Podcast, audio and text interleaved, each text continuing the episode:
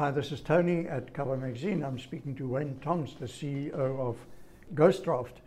Um, Wayne, thank you very much, first of all, for chatting to me. It's great to see you again, and we, um, it's a continuation of our previous conversation. Um, I think this time we want to sort of take a step or two back and just unpack a little bit what digital transformation is. Everybody talks about it etc. And there's a lot of thoughts about how you do it, all, all of those sort of things. But um, just as a starting point, why is it so topical in the insurance industry? Well, what do we mean by digital? Put simply, it's using technologies to automate processes and create digital customer experiences, particularly in the world where there are changing business and market needs. For example, an insurance customer who, want to buy, who wants to buy a policy they, they may want to have the following experience with the insurer. Firstly, they, they want online access to a form to submit certain information. Uh, they would like quick or maybe even real time assessment and underwriting of their application. They want quick turnaround then of the policy documents with personalized product offerings. That's an expectation these days. They want those documents to be e delivered to them and the content of those documents should be dynamic, including multimedia, interactivity options, and so on. And finally, they would then like the ability to manage that policy online. So, in answer to your question, why has digital become topical for insurers? Well, the way customers buy insurance today is changing. Everyone has smartphones, they've got apps, and these have indeed become the default way for people to shop. Mm. Uh, for grocery shopping and many, many, many other types of shopping as well. And this has led customers to expect more from their interactions with insurers. Customers hate friction uh, and they want to be able to dictate their needs and the correspondence that they receive from insurers, like contracts, policies, claims, etc., needs to be brief and easy to read.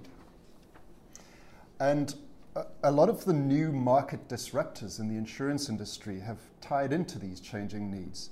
They have less de- dependence on legacy systems, and in fact, they're specifically setting out to disrupt business models with their pricing and the way in which they, they enable customers to select exactly what they want. So, as we see these rising customer expectations and this increasing intensity of competition, and indeed the econ- economic volatility that we face today, we see uh, insurers shifting their focus to three core areas. Firstly, building exceptional customer experiences that drive growth and customer retention. Secondly, driving process efficiencies and cost reduction. And thirdly, accelerating digital transformation through innovation.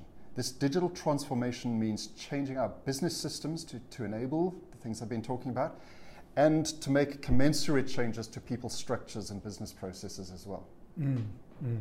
Well, I've, I've heard many times from people talking about it, especially when it comes to the more sort of complicated products, that they they say no, it applies more to the smaller products and etc. But as you say, I mean, people's interaction with buying those smaller products is actually what shapes their expectations, and therefore then they want that same sort of experience, even with the more um, complicated stuff. And I think that sort of brings me to my next question to just ask um, uh, why have insurers then been so slow to respond? We know this. Mm-hmm. We know that's what people want, but yet we don't respond yeah. quick enough. Yeah. Well, let's face it, the aim of insurers, like banks and other financial institutions, is to reduce risk. The inevitable impact of that focus has been to slow down innovation. And we often see this in, in the core insurance IT systems, which are infamously slow to change or extend. Uh, research in the States uh, suggests that it takes insurers an average of eight months to bring even simple new insurance products to, to market, and four months just to make simple product modifications. And half of that time is spent in implementation and testing of the appropriate changes, where the product is coded or configured in the insurer systems. So, with this digital opportunity presenting itself, insurers need to find a way to adapt to these new customer requirements while continuing to meet their fiduciary responsibilities. And the problem is that the way many core syst- uh, insurance systems have been architected means they cannot easily enable these to support the digital requirements. In fact, new systems are often required, or at least that's the perception. But replacing core systems, as you know, is hugely complex and costly, and it's made even more complex by the need to change uh, or, to support the complex insurance product structures in the new system and also to migrate the policies in force across to these new systems. Mm-hmm. So now, given this legacy investment that they have, what options do insurers have to um, offer digital enablement to customers in their businesses? How do they overcome that challenge? Well, as I was saying, digital transformation can be a hugely disruptive journey for insurers because of the, the difficulty of changing existing systems, structures, and processes. But we would argue that digital transformation be seen not as a single huge investment, but rather as a series of small incremental steps.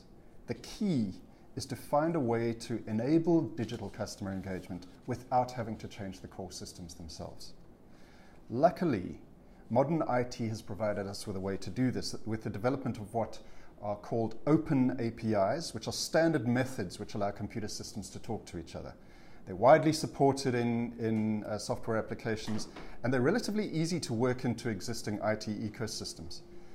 This interaction layer, this uh, open API layer, can then enable us to separate the digital functionality into a separate set of systems and to layer these systems on top of the existing core systems without the need for extensive, system surgery.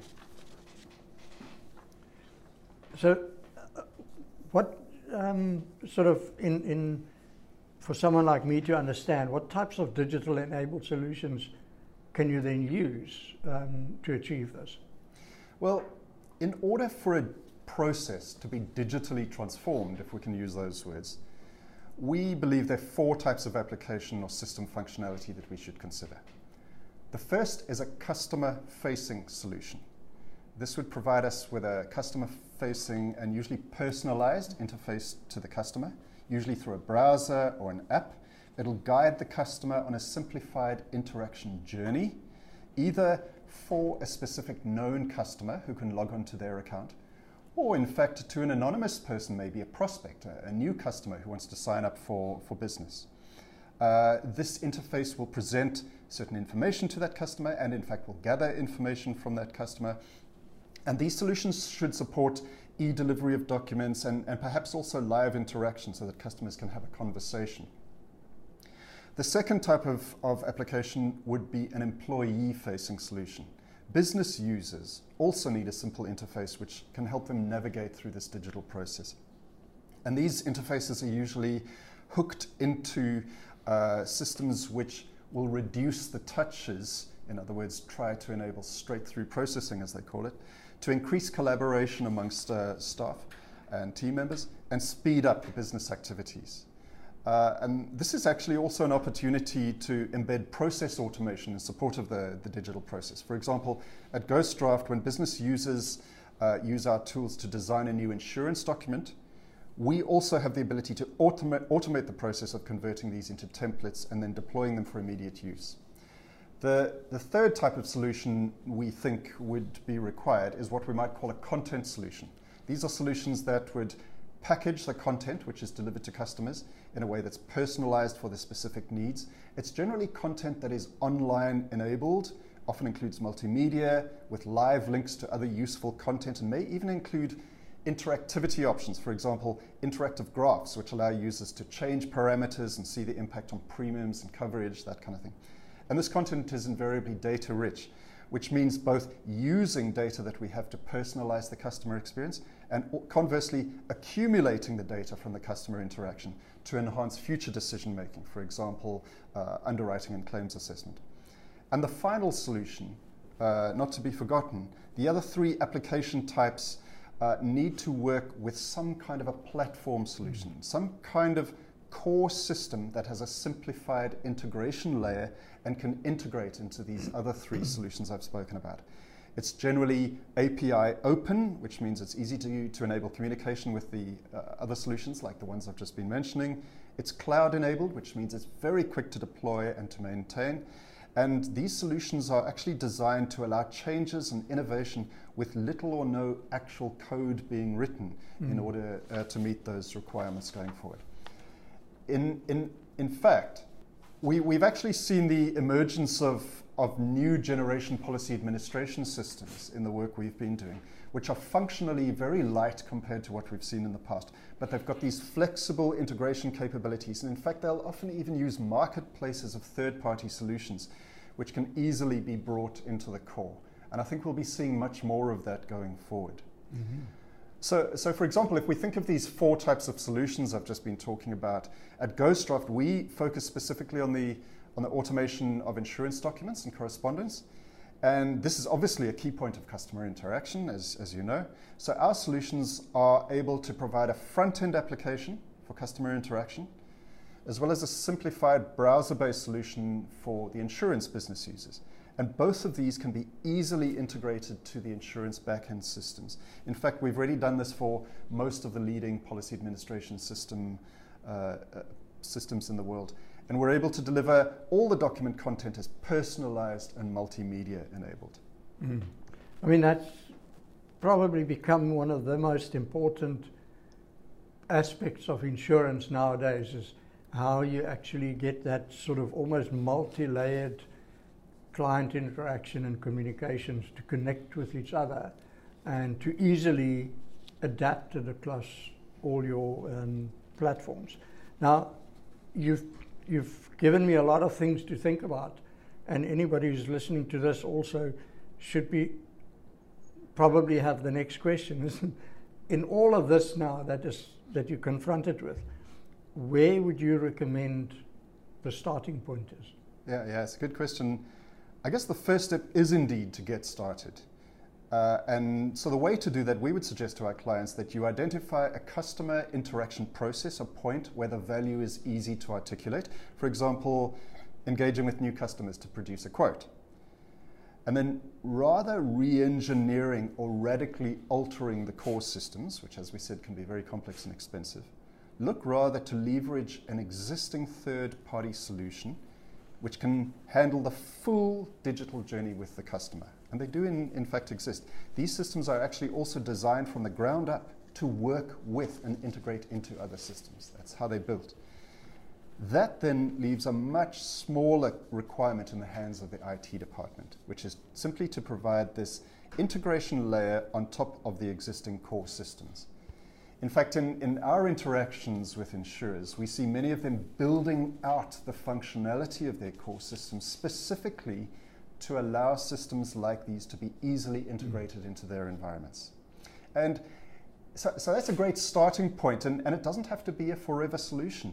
In fact, the beauty of separating digital into its own layer is that these systems can be replaceable with limited impact on the core going forward.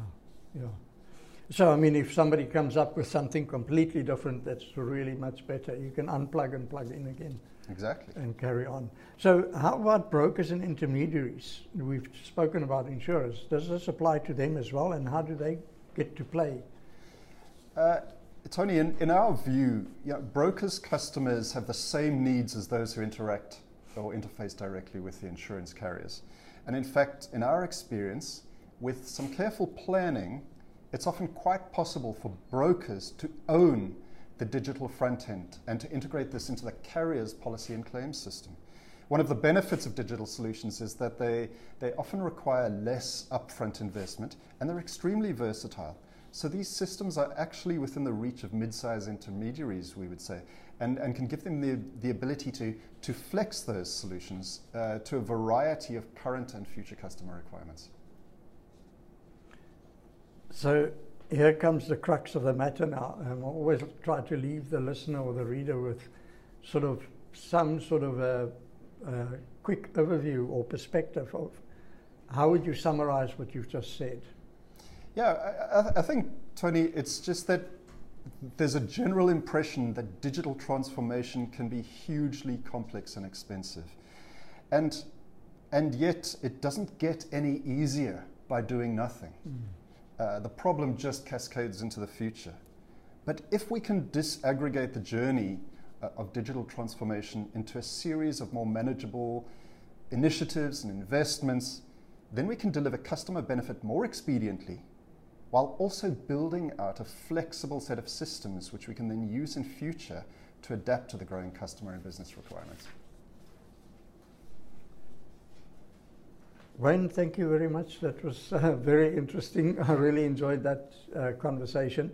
Um, I think, yeah, your summary is probably what everybody should be looking at is unpacking their business into smaller pieces and looking at um, how you can transform each of those. But the basis of it all is to have some sort of a good platform to start on and um, take it from there. Thank you Yeah, very much. One must start. You Yeah. must start, yeah. Thanks. Great. Wayne. Thanks very much, Tony.